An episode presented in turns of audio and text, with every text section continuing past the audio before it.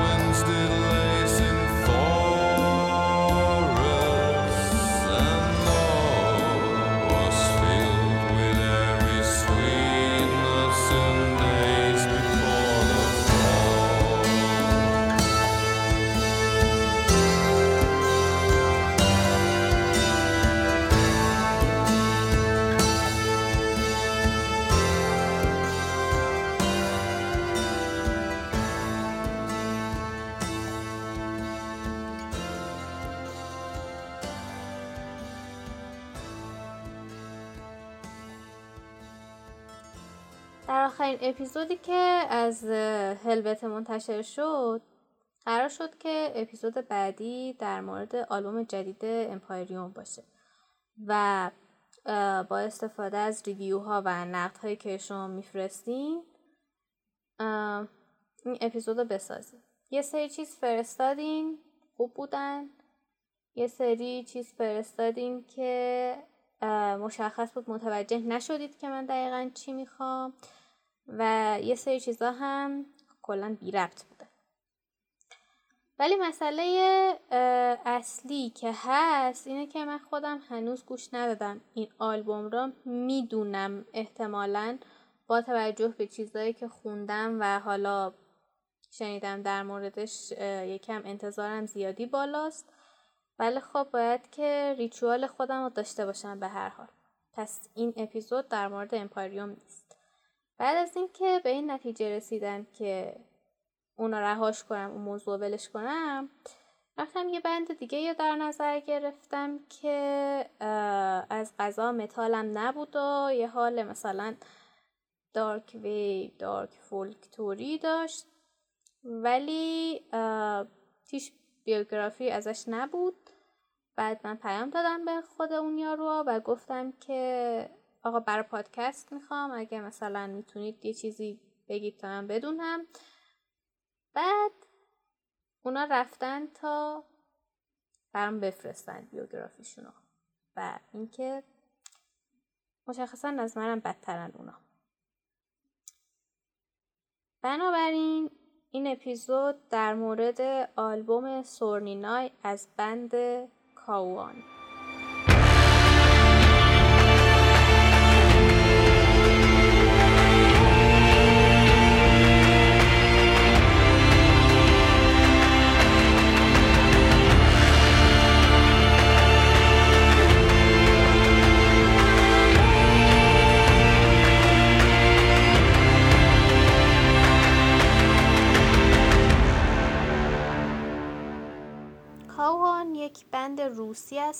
که معمولا اشتباه فنلاندی شناخته میشه. به این علت که اکثر لیریک هاشون به زبان فنلاندیه. علت این کار به گفته خودشون دو تا چیزه. یکی اینکه وقتی که موزیک رو میشنویم درگیر محتوا نشیم چون تعداد نفرات کمی هستن که در جهان به زبان فنلاندی حرف می‌زنن. و دو هم اینکه حالا به خاطر اون کیفیت عجیب و جادویی زبان فنلاندی و اینجور چیزا. فرانتمن بند آنتون بلو یا حالا هرچی که اسمش هست وقتی که تینیجر بوده هی متال فنلاندی گوش می‌داده. بعد هی دوست داشته و اینا از زبان فنلاندی خیلی خوشش اومده. و اصلا اسم خود کاوان فنلاندیه و معنیش میشه for a long time یعنی برای مدتی زیاد. و من واقعا علاقش رو تحسین می‌کنم چون که فنلاندی زبان عجیب غریب و سختیه که یک کسی بخواد صرفا برای مثلا lyrics نوشتن بره یاد بگیره و اینجور چیزا. Sorni Nai آلبوم 2015 این بند یک concept album هست که موضوعش در مورد ماجرای گذرگاه دیاتلوف هست که احتمالا بعضیاتون در موردش می‌دونید. خیلی چیز مورمور کننده و creepy هستش. کلا انگار این آنتون خوشش میاد که از این concept های این مدلی استفاده کنه و اینا رو تبدیل به موزیکشون کنه. آلبوم آخرشون آلبوم 2021 شونم در مورد حالا مثلا یه چنین ماجرایی. اگه که ماجرا رو نمی‌دونید و می‌خواد که مثلا در یه حالت خارج از این چیزی که الان مرتبط با موسیقی بدونید بهتره که خب برید و مثلا بخونید خودتون و بعدا بیاد اینو گوش بدید. و اینکه اگر که آلبوم رو هم گوش نکردید قبلا همین الان پادکست رو پاس کنید و برید گوش بدید بهش. به خاطر اینکه آلبومش از اون مدل آلبوم است که انگار یک ترک خیلی طولانی هستش و اصلا ابتدا و انتهای ترک ها مشخص نیستن. بهتره که به صورت یک جای دور مثلا گوش بدید بعدا بیاد این پادکست رو گوش بدید. برای اینکه من می‌خوام تیکه تیکه بکنم این آلبوم ها و هر تیکه رو توضیح بدم. اینجوری یکم به روح اون ماجرا لطمه بخوره. سبک خاصی رو نمی‌تونیم نسبت بدیم به این آلبوم. مثل اکثر کارهایی که ما اینجا تو هلوته در موردش حرف زدیم یه ترکیب خوبی از doom metal و folk metal به اضافه post rock و حتی یه جاهایی مثلا پیانوهای خیلی neoclassical طور و اینجور چیزها رو در خدمت می‌گیرن برای تعریف کردن یه داستان. من نمی‌دونم که قبل از Kauan آیا چنین کاری انجام شده یا نه ولی اینا یک مستند داستانی موسیقیایی رو میان ارائه میدن. و با توجه به سبکشون این داستان هولناکی که انتخاب کردن خیلی دستشون رو باز می‌ذاره و آزادی عمل خیلی خوبی بهشون میده.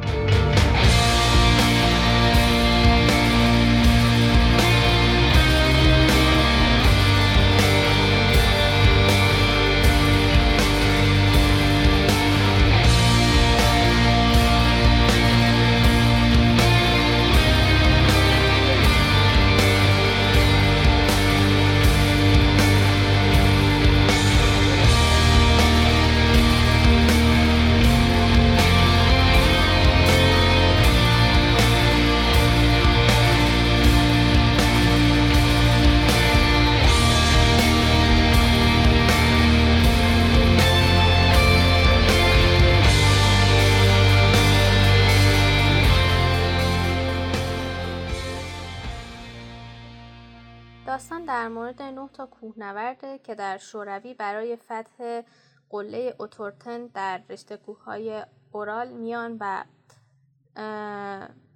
روانه این سفر کوهنوردی میشن و بعد از چند وقت جنازه های نیمه لختشون که در حال فرار بودن را در نزدیکی محل کمپشون پیدا می‌کنن ترک اول آکوا با صدای باد و طوفان شروع میشه. نقش اصلی و طبیعت در روایت این آلبوم داره. بعد از اینکه وارد فضای ماجرا میشیم یه فیمیل وکالی میاد و یک ملودی رو می‌خونه و بعدش هم با صدای سازهای کوبه یا آرشهی همراهی میشه که خب دلیل داره دلیلش هم به خاطر اینه که کاوان معتقد هست که بانوی زرین یا الهه زرین سورنینای که عنوان آلبوم هم اسمش هست این عامل مرگ این کوهنوردان بود که این یکی از خدایانی هست که بومی های اون منطقه قبیله های بومی اون منطقه هم اینو میپرستیدن برشون مقدس بوده و اینکه انگار خود سورنینای هست که داره این داستان روایتش می‌کنه. ریتم اون درامز یادآور تبلهایی هست که این قبیله های شمنی و اینجور چیزا می‌زنن و از همون ابتدا سعی می‌کنه که این فضا سازی برای ما به وجود بیاد این که میگم آلبوم رو حتما یه دور قبل از شنیدن این اپیزود گوش کنید برای اینه. چون که می‌خوام لیریکسش رو بگم که چی میگه که خب تمام تلاش بند اینه که ما همین اول کار نفهمیم که چی میگه. برای همین به فنلاندی اومده و نوشته. در مورد شروع این سفر این کوهنوردا میاد حرف می‌زنه اینکه با قطار میان میرن به قلب این طبیعت و در جستجوی راه های ناشناخته با امید واهی که دارن میان میرن به سمت کوهستانی که حالا بعدا مرگشون هم در همین کوهستان رقم می‌خوره. تو کل این آلبوم فضاها هی تغییر می‌کنن هی از مثلا ملودی های کریستالی یا خیلی شفاف پیانو یهو میره به distortion های harsh و هی میره و برمیگرده و ابتدا و انتهای track ها خیلی مشخص نیستن. مثلا در انتهای این track کلمه پولکایا کلمه آخر lyrics track اول هست و track دوم track کیت با همین کلمه شروع میشه.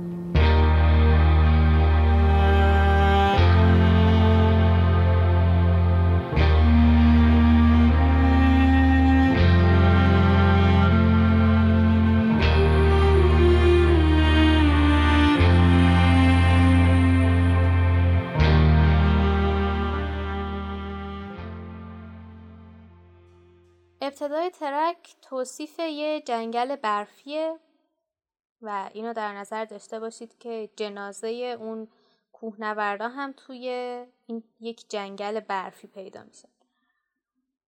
فیمل وکالی که اون اول آلبوم داشتیم رو دوباره میشنویم که یه جوری انگار یک نمودی از حضور سورنینای هستش.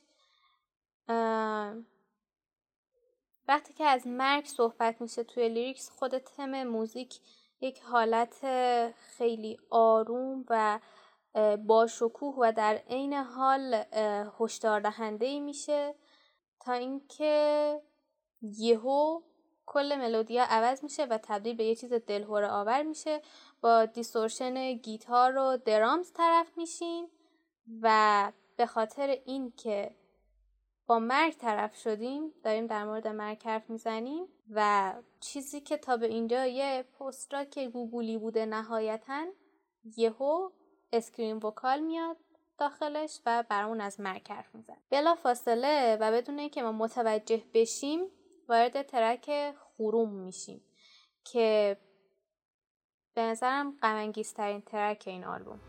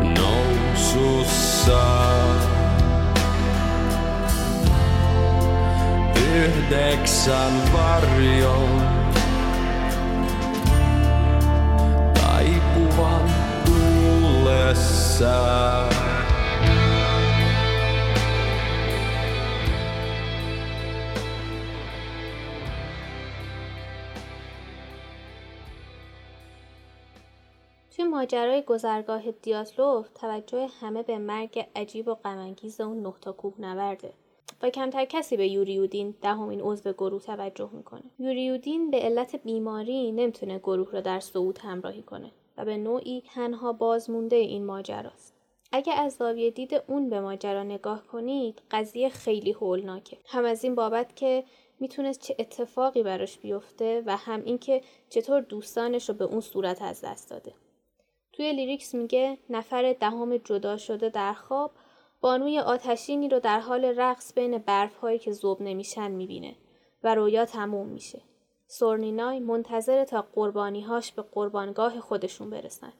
این track یکی از قشنگترین سولوهای گیتار این آلبوم رو هم داره. یه عالم قطعه های پیانویی قشنگم تو این track هستن که یه لحظه آدم اینجور میشه که نکنه رفته ترک بعدی نکنه شافله ولی به موقع گیتار و درامز میان و میگن که نه هنوز درون ترک خوروم قرار داری.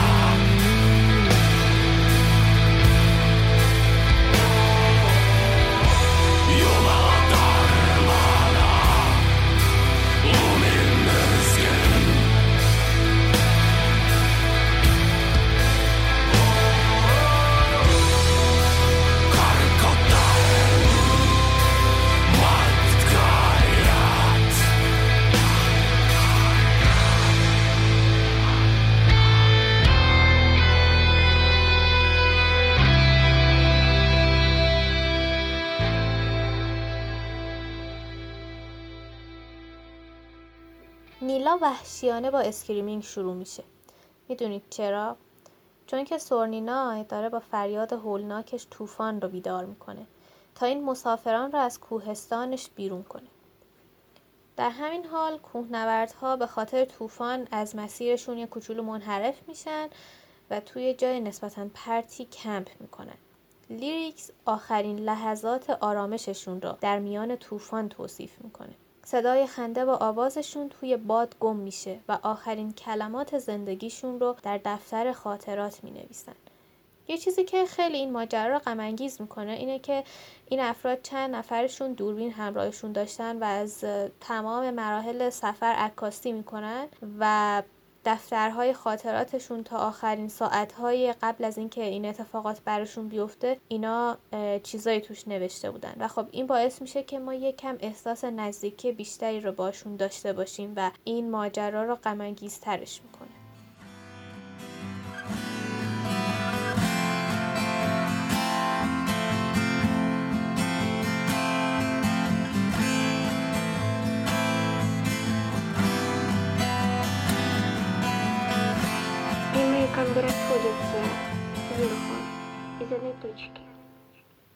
ترک بعدی آت که دقیقا وسط آلبومه در مورد ترسناکترین قسمت داستانه.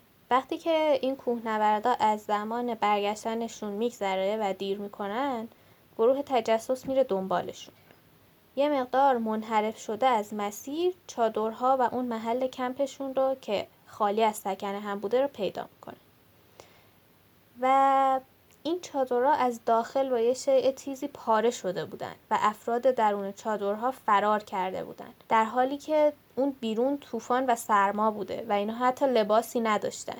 مثلا جورابم پاشون نبوده یا مثلا با یه لنگه کفش فرار کرده بودن.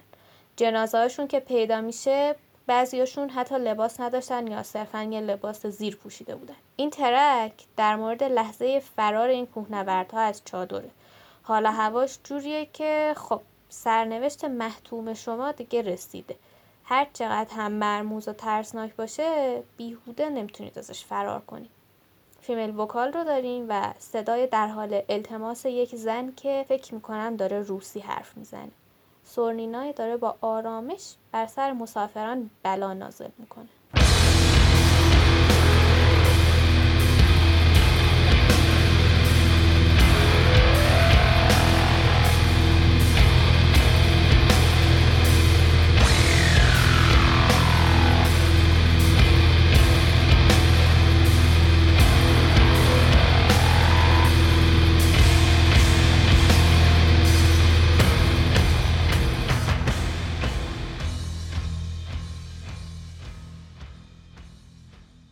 ترک آخر آلبوم خوت و سات به نسبت بقیه تا حد زیادی هارشتر هستند. خوت در مورد لحظه گرفته شدن جون این کوهنوردانه.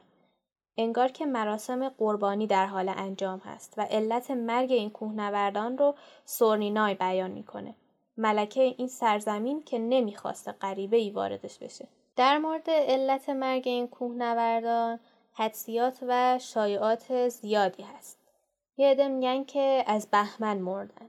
یه عده میگن که شوروی روشون سلاح آزمایش کرده یا مثلا یه چیزی دیدن که نباید دیده باشن و کشته شدن. یه عده میگن کار اون بومیای اونجاست قبایل بومی اونجا. یه عده میگن که کار فرازمینی هاست. حالا بالاخره رائفی پوریان در سراسر جهان هستن. جنازه هایی که پیدا میشن نیمه لخت بودن. چهار تاشون توی جنگلی که نزدیک همون محل چادرها بوده پیدا میشن. در حالی که سعی داشتن آتیش روشن کنن یا اینکه در حال خزیدن به سمت همون محل چادرهاشون بودن ولی قسمت ترسناک بعدی قضیه در مورد اون پنج نفری هست که چند ماه بعد وقتی که یخها آب میشن پیداشون می‌کنن. یک سری جراحت های عجیب غریبی داشتن. مثلا چشم تعدادیشون تخلیه شده بوده. مثلا زبون یکی بریده شده. جمجمه با قفسه سینه یه نفر دیگه خرد شده بوده. برای همین هم هست که کلی تئوری توطئه در مورد این قضیه وجود داره. من حتی از یه سری منابعی خوندم که حالا خیلی معتبر به نظر نمی‌رسیدن ولی یه سری آثار رادیواکتیو حتی رو لباساشون پیدا شده. توی lyrics آخرین track یعنی سات میگه که سورنینای به آرامی می‌کشد وقتی که چیز زنده ای را به دام انداخته باشد تمام سرگردانان نفسش را بر روی انگشتانشان حس می کنند. مجه ها در سرما منجمد می شوند. اونطور که من برداشت کردم بند کاری به تئوری توطعه های اطراف این قضیه نداره و خیلی ساده مسئول مرگ این کوهنوردا رو طبیعت می‌دونه. سورنینا که به هیئت شمایل اسطوره‌ای طبیعت در اومده. توصیفی که از نحوه کشتن سورنینای داده میشه منو یاد نحوه کشته شدن افراد زیر بهمن میندازه در نهایت هم تحقیقاتی که همین سال 2021 در مورد این قضیه منتشر شد مشخص می‌کنه که حادثه که برای این افراد اتفاق افتاده یه نوعی از بهمن بوده و احتمالا صدایی که حالا در اثر این قضیه ایجاد شده اینا رو ترسونده و خب تصور کنید که تنها خیلی دور از تمدن توی چنین محیط وحشی هستید و حالا یهو وقتی یک اتفاق این چنینی بیفته به شما هیچ چیزی ندونید خب دیگه بی نهایت وحشت می‌کنید دیگه. و اون جراحت های عجیب غریبشون هم به خاطر این بوده که جسدشون توی جریان آب افتاده بوده و خب بافت های نرم از بین رفته بودن. یا یه عده میگن که مثلا حیوونا خورده بودن. رادیواکتیو هم یه چراغ هایی داشتن که میگن یه سری عنصرهای از اون منتقل شده حالا این این یه مورد خیلی چیز دقیق و معتبری در موردش نبود و من بیشتر وقتی بهش اختصاص نمیدم چون در مورد موضوع اصلی پادکست نیست. حسن ختام این آلبوم و این ترک فیمل وکالی هست که میاد و ملودی اصلی که توی کل این آلبوم به نوعی میشنویمش رو مثل ترک اول دوباره می‌خونه. و لیریکس میگه که قطاری که ده نفر را برای جستجوی ناشناخته ها آورد الان نه تا جنازه رو برمیگرده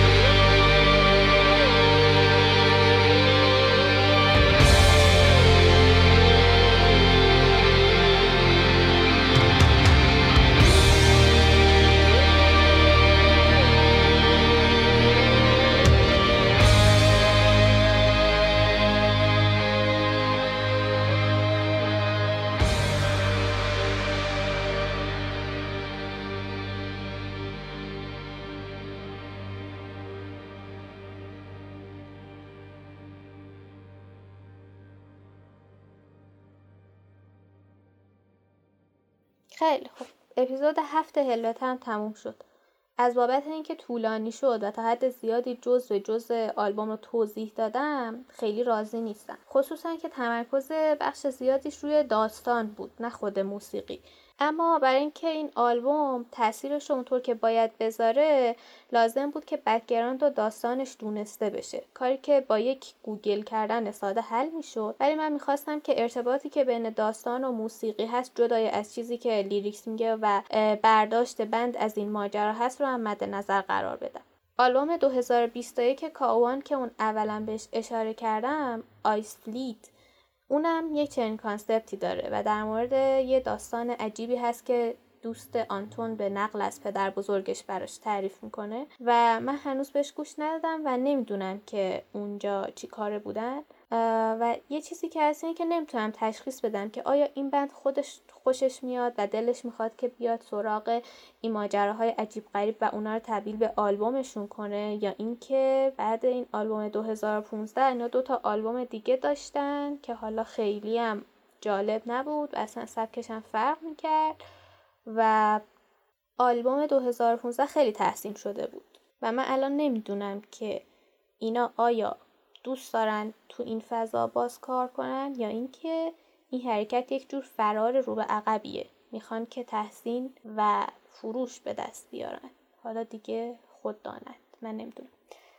در هر صورت به نظرم خیلی کار باحالی شده که ماجراهای این مدلی و کانسپت قرار دادن و تبدیلش کردن به موسیقی و اینجور چیزا. من شخصا خیلی خوشم اومد از این کار. اینم اپیزود هفتم هلوته.